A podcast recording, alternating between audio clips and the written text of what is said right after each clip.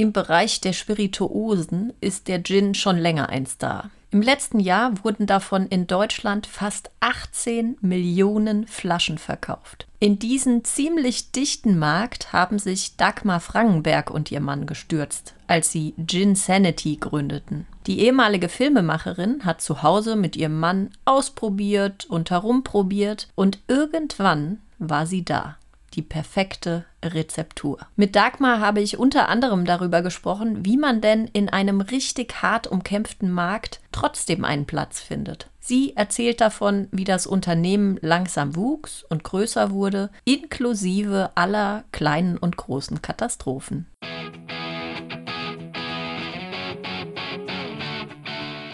Betami nimmt euch mit auf die Reise in die digitale Transformation von Unternehmen. Wir erzählen die inspirierenden Geschichten von großartigen Menschen über Digitalisierung, Megatrends, Mindset und Leadership.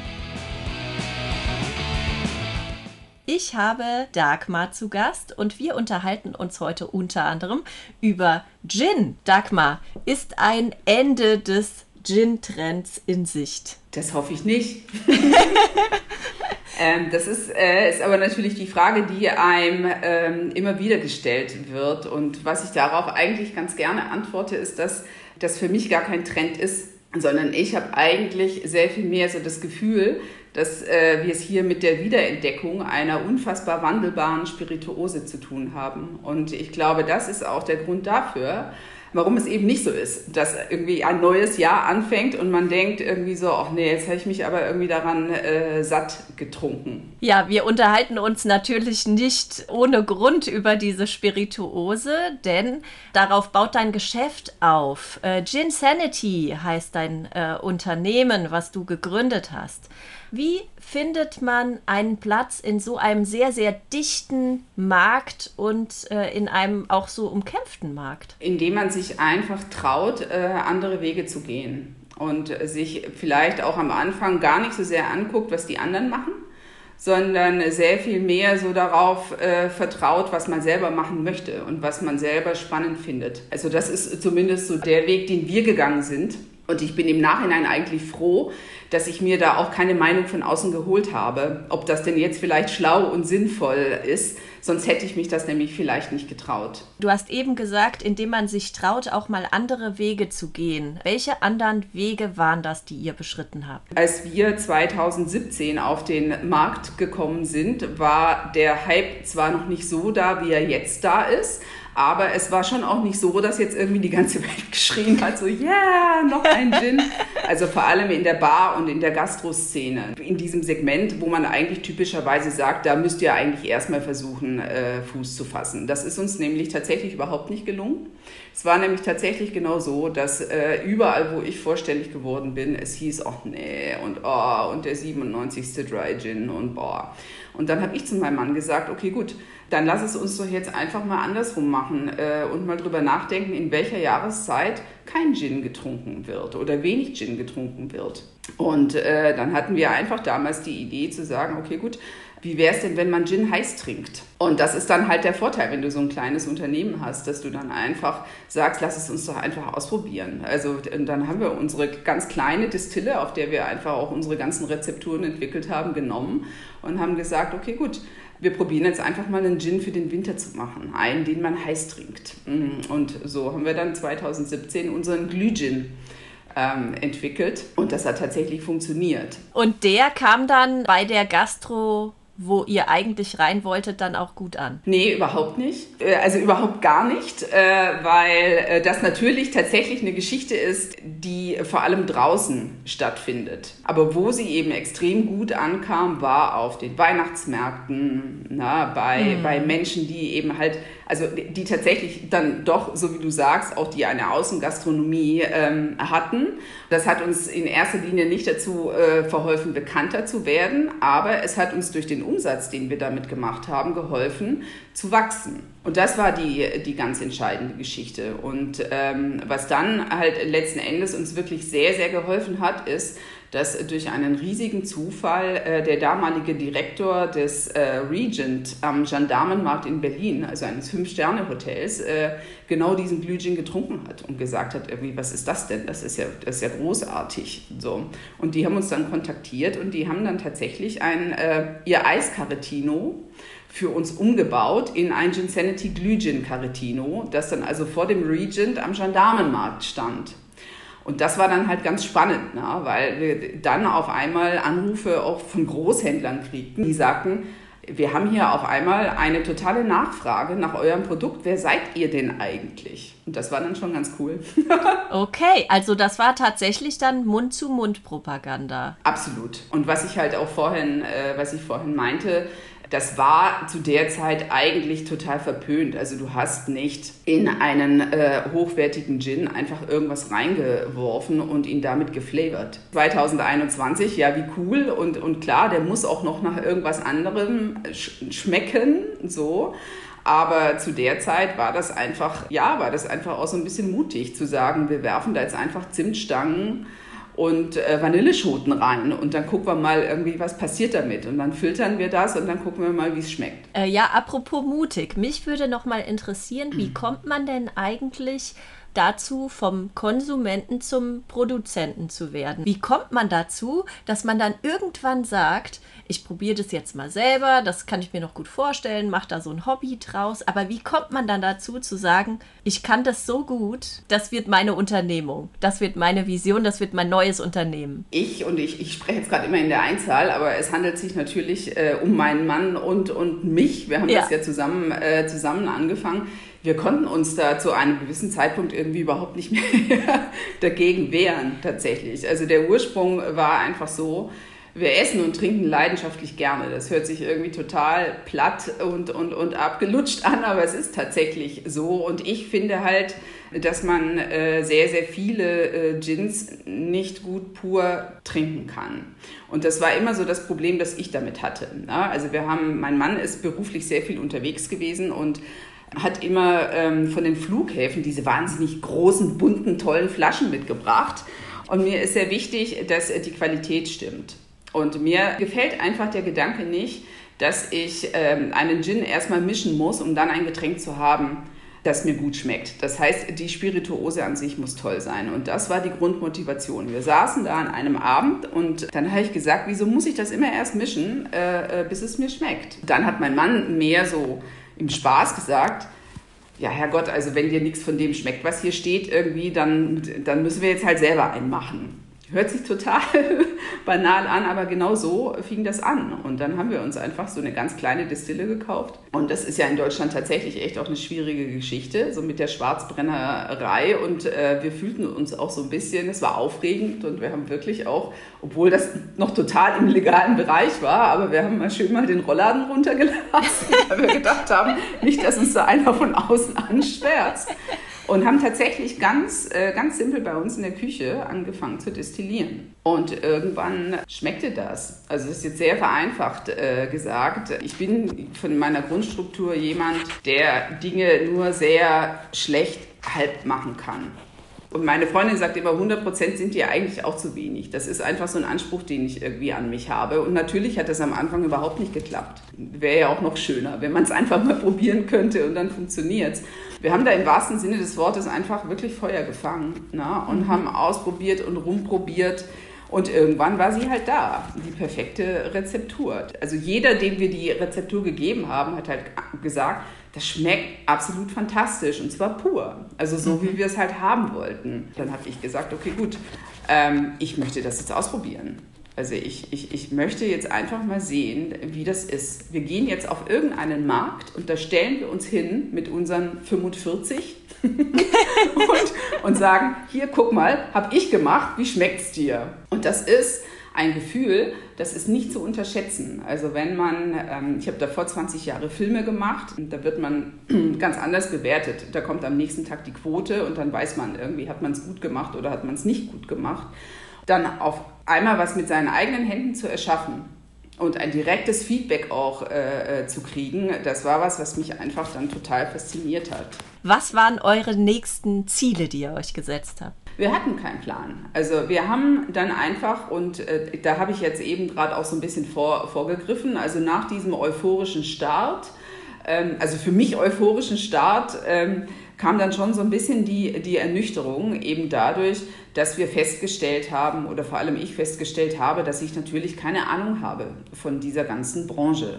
Ich hatte keine Ahnung von Margen, wie kalkuliere ich, wie kalkuliert ein Händler, welche unterschiedlichen Bedürfnisse ähm, gibt es da, ähm, wie muss ich mich aufstellen, um in, in den größeren Handel äh, zu kommen, vielleicht auch in den LEH zu kommen, wo möchte ich eigentlich überhaupt stehen. Na? Also das waren, äh, das waren so alles Fragen, die ich mir im Vorhinein überhaupt gar nicht gestellt habe und die ich mir dann einfach so peu à peu stellen musste weil sich dann einfach was in Gang gesetzt hat. Ne? Aber das Gute ähm, und das äh, Großartige für, für, für, uns jetzt auch im Nachhinein war, dass ich mir äh, die ganze Zeit über meine, äh, über meine persönliche Situation eigentlich sehr bewusst war. Also das muss man halt wissen. Ich war zu dem Zeitpunkt, hatte ich ein zweijähriges Kind und einen Mann, der äh, trotz dieser gemeinsamen Leidenschaft beruflich einfach wahnsinnig viel unterwegs war. Und ich erinnere mich noch gut, dass äh, mein Schwiegervater, der selbst eine sehr erfolgreiche äh, Karriere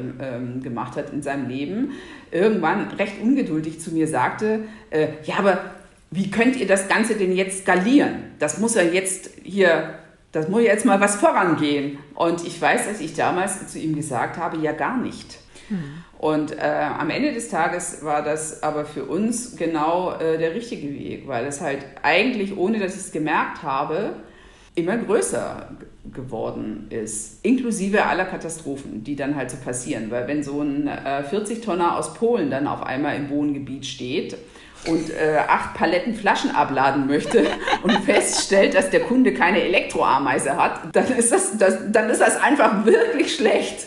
So, vor allem für das Verhältnis in der Nachbarschaft. Wer oder was hat dir geholfen, diese Hausaufgaben, von denen du gerade erzählt hast, zu erledigen? Da hat mir ein äh, ganz tolles Frauennetzwerk geholfen, weil das muss man, ich möchte jetzt hier nicht zu sehr Klischees bedienen, aber es ist schon so, dass die Spirituosenbranche eine sehr männliche ist. Und wenn man da als Frau äh, daherkommt und dann hat man auch noch eine Flasche, die relativ provokant ist und so ein bisschen anders aussieht und dann ist da noch eine Frau drauf und mit grünen Haaren und also man, man rennt da jetzt nicht nur offene Türen ein. Mhm. Das muss man, muss man schon sagen. Ich bin in einem ganz tollen Frauennetzwerk und da habe ich einfach einen Hilferuf abgesetzt und habe gesagt, arbeitet hier irgendeine von euch in der Getränkebranche? Und dann hat sich wirklich äh, eine ganz, ganz tolle Frau bei mir gemeldet und hat gesagt, ja, was für Fragen hast du denn? Also die hat uns wirklich da so durchs erste, durchs erste Jahr geschifft. Erzähl uns kurz, wie Gensanity, wie das Unternehmen heute aussieht. Das Corona-Jahr war tatsächlich äh, unser bestes Jahr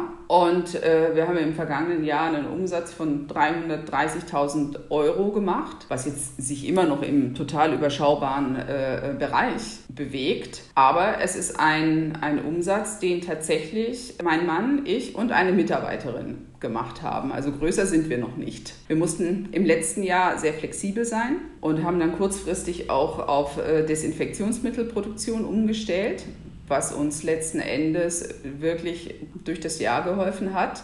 Und äh, haben einfach auch Mitte des Jahres ähm, unsere Strategie ähm, sehr kurzfristig aber auch sehr erfolgreich geändert, indem wir einfach ähm, unseren Online-Auftritt ähm, sehr, sehr vergrößert und intensiviert haben. War das euer bestes Jahr, weil ihr so agil und flexibel auf äh, Desinfektionsmittel umgeswitcht habt oder tatsächlich doch wegen des Gin-Absatzes? Beides. Also Anfang vergangenen Jahres war es die Desinfektionsmittelproduktion, wobei man da auch sagen muss, dass wir gar nicht vorhatten, daraus ein Business zu machen, sondern ich wollte eigentlich nur spenden. Damals war es ja einfach so, dass dieser Rohalkohol, der für die Herstellung von Desinfektionsmitteln gebraucht wird, ein sehr begehrtes Gut war. Also bei uns haben eben wirklich auch Firmen, die Desinfektionsmittel herstellen, angerufen und haben gefragt, können wir euch Rohalkohol abkaufen? Mhm. Und wir wollten eigentlich nur spenden.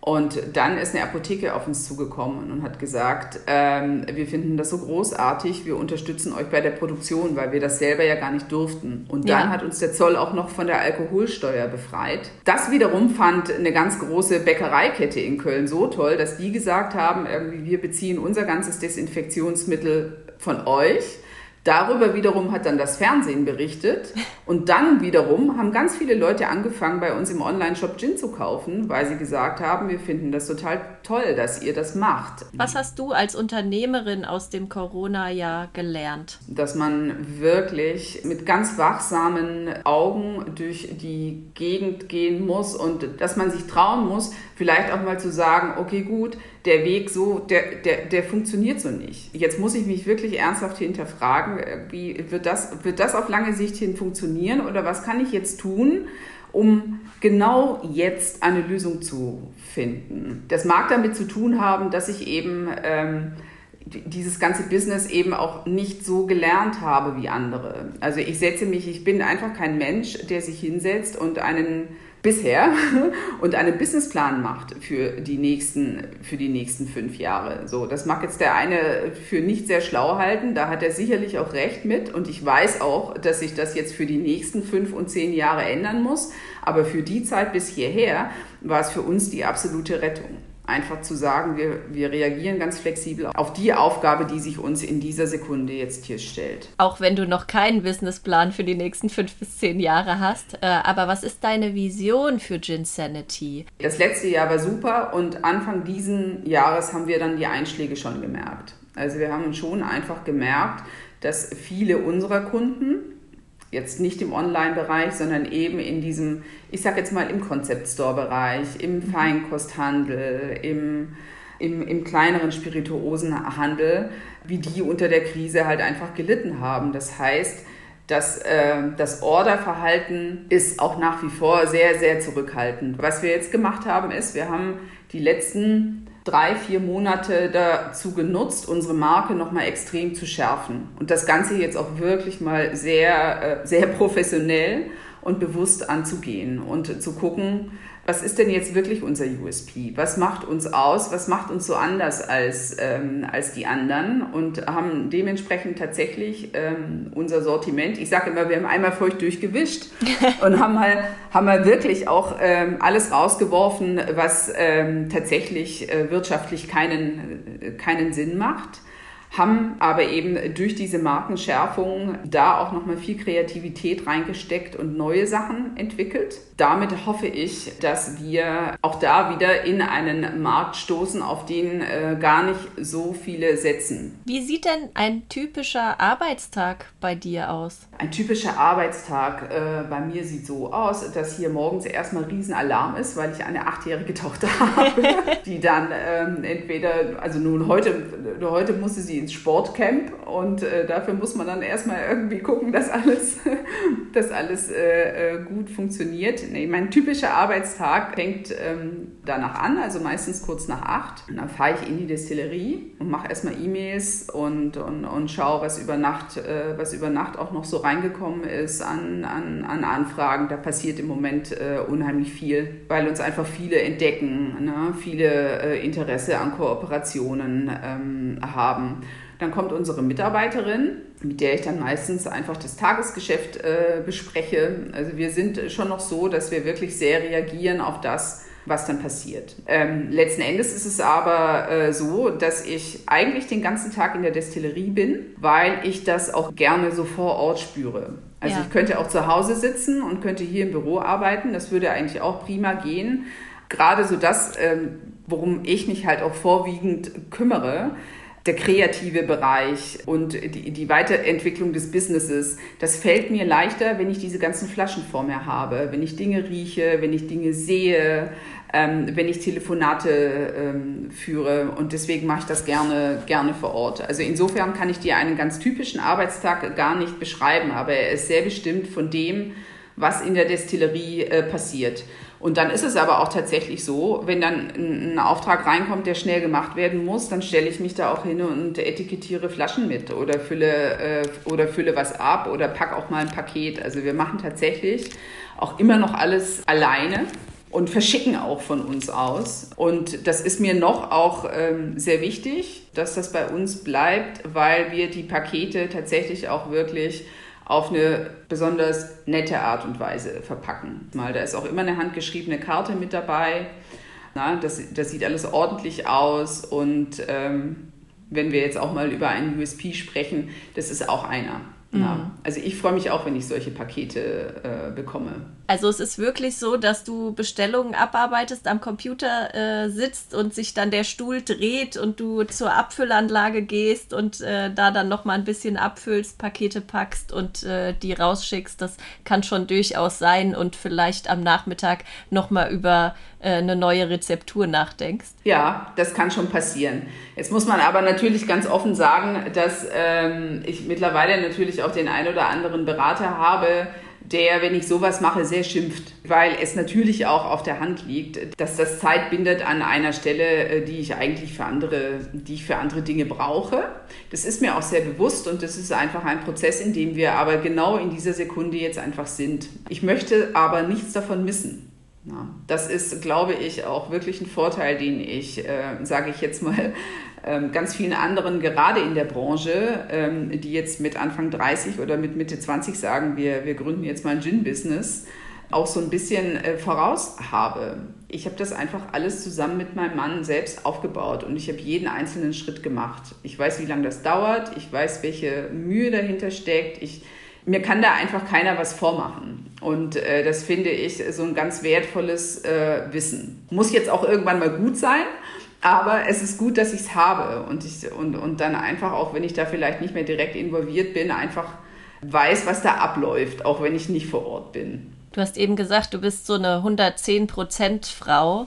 Was denkst du, wo das herkommt? Ich, also zum einen, ich glaube, ich, kann man da ein Stück weit gar nichts dafür. Das hat man, glaube ich, so ein Stück weit, ähm, das hat man so ein Stück weit in sich. Das hat bei mir aber sicherlich auch was mit meiner persönlichen Geschichte zu tun und damit, äh, dass mein, also dass ich eigentlich so ohne die Unterstützung meines Vaters äh, groß geworden bin und mit groß werden meine ich, der ist gestorben, als ich Abitur gemacht habe.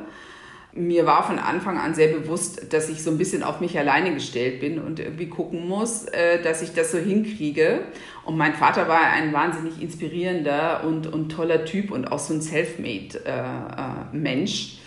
Und das habe ich einfach versucht, so ein bisschen mit in mein, in mein eigenes Leben äh, zu nehmen. Mein Mann geht das auch, das weiß ich auch, manchmal total, total auf den Senkel, dass ich, dass mir das sehr wichtig ist, dass ich, dass ich schon auch immer so für mich halt äh, stehen kann, weil es einfach ein sehr fürsorglicher und toller Mann ist, der gerne die Verantwortung äh, übernimmt. Und das andere ist einfach ein Anspruch, den ich, den ich an mich habe, dass ich mich, mir wirklich immer die Frage stelle, ist das jetzt wirklich das Beste, was du geben konntest? Ich weiß, es ist manchmal sehr anstrengend. Ich glaube aber, dass genau diese extra 10 Prozent auch verantwortlich dafür dafür sind, dass es eben halt auch bei der Gin-Geschichte nicht bei einer Idee geblieben ist. Glaubst du, so dieses äh, Umsetzen, diesen Unternehmerwillen, dieses etwas vorantreiben wollen, glaubst du, das äh, kann man lernen?